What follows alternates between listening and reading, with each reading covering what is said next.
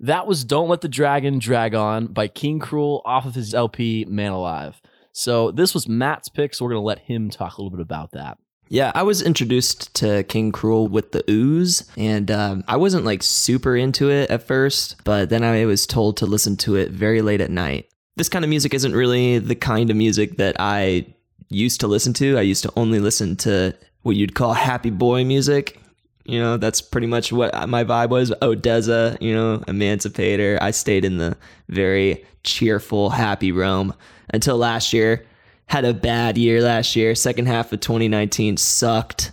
I think that this one is best enjoyed with a nice cool glass of depression. And that's that's that's how I like to listen to all my music with a nice cool glass of depression. But uh, next up, we're going to talk about Denzel Curry and Kenny Beats' new project, Unlocked.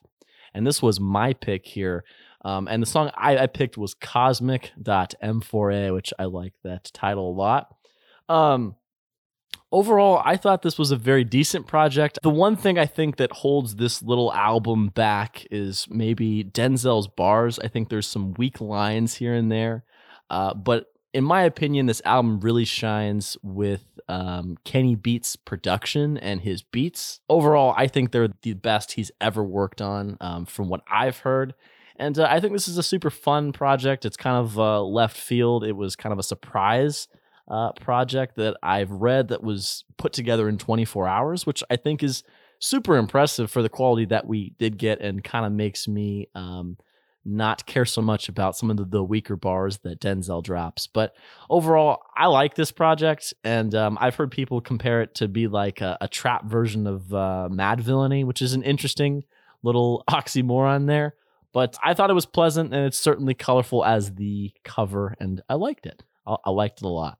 Well, just to reiterate, the whole fact of it being compared to Madvillainy is a bit ridiculous, but it still sonically does make a little bit of sense to me. Um, Kenny, again, really brought the heat, as Justin mentioned before.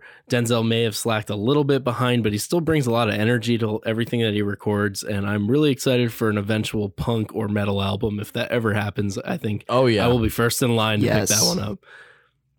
And the first song you heard from that bunch was Blue World by Mac Miller. It was introduced before as the third track on his posthumous final album, Circles, uh, produced by Guy Lawrence uh, from Disclosure. And it was a sample of It's a Blue World by the Four Freshmen from 1950.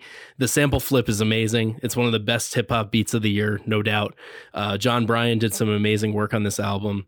Um, and I think it really did Mac uh, a lot of a lot of justice, and it really put him. Uh, th- and it really just uh, finished his discography off really strong. It sounded like an album that was just about 95% done.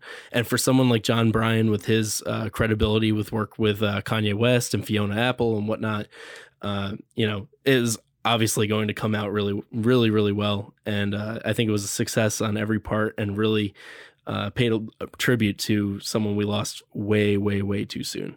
Definitely a worthy send off for Mac, in my opinion. Next up is the track Fantasy by Against All Logic from his latest LP 2017 to 2019. Enjoy.